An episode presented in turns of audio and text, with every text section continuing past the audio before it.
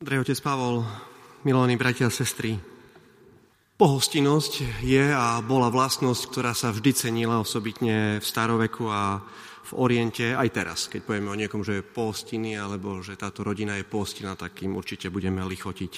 Tým skôr teda v staroveku a v Oriente, ešte aj dnes myslím, keď príde host, je priamo posvetný preukázať postinnosť je, je niečo, na čom si domáci naozaj dajú záležať. A tak e, nečudo, že keď prišiel taký zácný host k Márte, Márii a Lazárovi, tak e, sa veci dávajú do pohybu a vidíme kontrast medzi správaním Márie a Marty. My už vieme, Marta a Mária ešte tento citát z písma svätého nepoznali. Hľadajte najprv Božie kráľovstvo a jeho spravodlivosť a všetko ostatné sa vám pridá. Môžeme mať pocit, že, že Marta hľada skôr to pozemské kráľovstvo v dnešnom evanieliu. A ruku na srdce asi sympatizujeme s Martou, nie? Možno, že je nám aj troška ľúto, že pán Ježiš takto príkro na ňu snať reaguje. My sami sa môžeme nájsť v Marte. Je, je takým prototypom, je takým obrazom ľudí, dobrých ľudí. Dobrých ľudí, ktorí majú plno práce, práca až nad hlavu, ale stále im chýba čas. Možno, že majú hodinky na ruke, ale nemajú čas. Na prvý pohľad naozaj by sme mohli povedať, že, že pán Ježiš bol k nej neférový. Keď povedal Marta, Marta, o mnoho vecí sa staráš a Mária si vybrala lepší podiel. Nedáva snať evanílium, samotné evanílium snad nedáva dôraz na skutky, viac ako na slova. Drahí bratia a sestry, nie, že by pán Ježiš nemal pochopenie pre Martu práve že mal pochopenie pre Martu. Konec koncov, keby Marta nebola varila, tak pán Ježiš ide preč asi hladný, ne? Tak nám to vychádza. Škoda, že tu je napísané, čo varila Marta. By sme vedeli, aké menu mal pán Ježiš. Škoda, že to tu je napísané. V skutočnosti pán Ježiš preukázal veľkú citlivosť pre Martu. Pán Ježiš jej nevyčíta to, že posluhuje. On jej nevyčíta to, že prejavuje svoju lásku k nemu v skutočnosti. On sám na inom mieste hovorí, že neprišiel na tento svet, aby sa nechal obsluhovať, ale aby slúžil. Marta vlastne žije to, prečo pán Ježiš prišiel na túto zem. On jej nevyčíta, že bola zanepráznená, ale že bola príliš zanepráznená. Marta nerobila rozdiel medzi tým a nezvládala možno výzvu v danej chvíli, ktorej my čelíme každý deň alebo veľmi často. Robiť rozdiel medzi medzi urgentným a esenciálnym. Urgentné môžeme robiť každý deň. V práci ešte viacej môžeme urobiť. Ešte aj za knižkami sa dá poutierať prach. Dá sa aj častejšie doma vysávať. Dá, to sú všetko urgentné veci, ktoré treba robiť. Ale esenciálne je Božie kráľovstvo. Hľadajte najprv Božie kráľovstvo. Svetec, eh, Svetý Otec, Jan 23. Keď sa jeden z novinárov raz pýtal, že vaša svetosť, to koľko sa tak pápež asi denne modlí? A svätý Otec na to hovorí, no tak ako všetci kňazi alebo reholníci, tak breviár denne a nejaká adorácia, nejaká lektúra, tak, tak dve hodinky asi denne venujem modlitbe a rozímaniu. A ten novinár sa pýta, vaša svetosť, a keď naozaj nestíhate, keď naozaj máte veľa práce, vtedy sa koľko modlíte?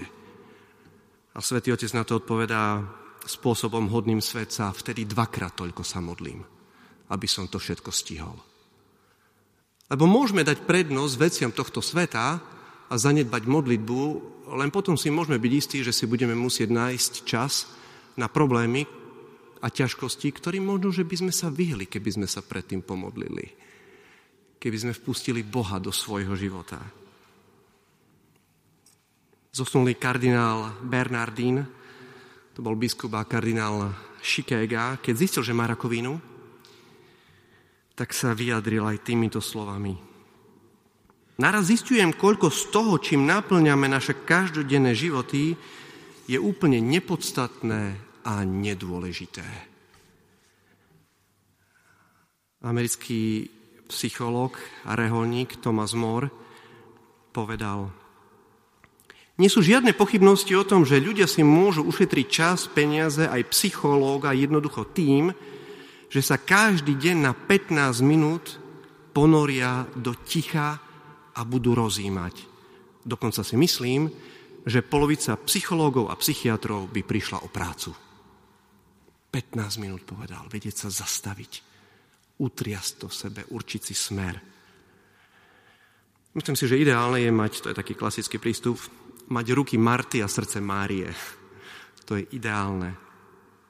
Evangelium dáva dôraz na skutky, ale tie nemožno, notabene, tie nemožno konať s láskou. Ešte raz a pomaličky. Evangelium dáva dôraz na skutky, ale je nemožné ich konať s láskou, pokiaľ sme sa predtým láskou nenaplnili. Modlitba a rozjímanie sú dôležité v našom živote, práve tak ako práca. Ale musíme nájsť rovnováhu. Myslím, že aj moderný človek to chápe, keď častokrát na víkend uteka na chalupu niekde, alebo na turistiku, na, na bankov, na čergov, na jahodno, ide si oddychnúť, aby vypadol z Košic. Potrebujeme si oddychnúť. No ideálne je v tých privilegovaných chvíľach sa stretnúť s Bohom ktorý nás uzdraví, ktorý nás upokojí, ktorý nám dá pokoj, ktorý presahuje každú ľudskú chápavosť. To nám sľubuje Evangelium. A radosť, ktorú nám nikto nezoberie. Ani šéf v práci, ani neporiadny sused. Jedna z najdôležitejších modlitieb môžeme vidieť v dnešnom evaníliu. My sme takým výsledkom západnej spoločnosti, keď myslíme, že je potrebné podať výkon, čo najviac sa pomodliť, aby si nás v nebi všimli. Márii dneska stačilo jednoducho sedieť pri nohách pána Ježiša. Byť v jeho prítomnosti. Možno to môže byť aj také pozvanie pre nás už na dnešný večer, či do najbližších dní. Jednoducho byť v jeho prítomnosti. Myslím si, že aj keď ku nám niekto príde a nám nič nebude hovoriť a bude pri nás sedieť a povie, ja chcem pri tebe sedieť, pri tebe je mi tak dobré, asi nám bude lichotiť. Mimochodom, Sveta Marta je patronkou kuchárov a čašníkov, samozrejme. Keď sú tu medzi nami takí, tak ich pozdravujeme. A môžeme sa nechať pozbudiť tým, kto to dokázal najlepšie v ľudských dejinách. Samozrejme, Božia Matka. Ona bola tá, ktorá bola Mária z dnešného Evanília, keď v srdci rozímala o Božích slovách. Pána Mária dokázala si nájsť čas pre Boha, preto aby rozímala vo svojom srdci o Božích slovách. Ona bola Marta, keď utekala svojej tete do Judei pomôcť. Keď sa ponáhľala pomôcť svojej tete Alžbete, aby jej pred pôrodom pomáhala. Vedela nájsť rovnováhu v svojom živote.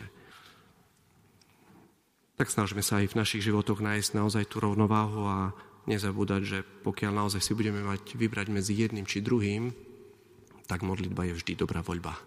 Amen.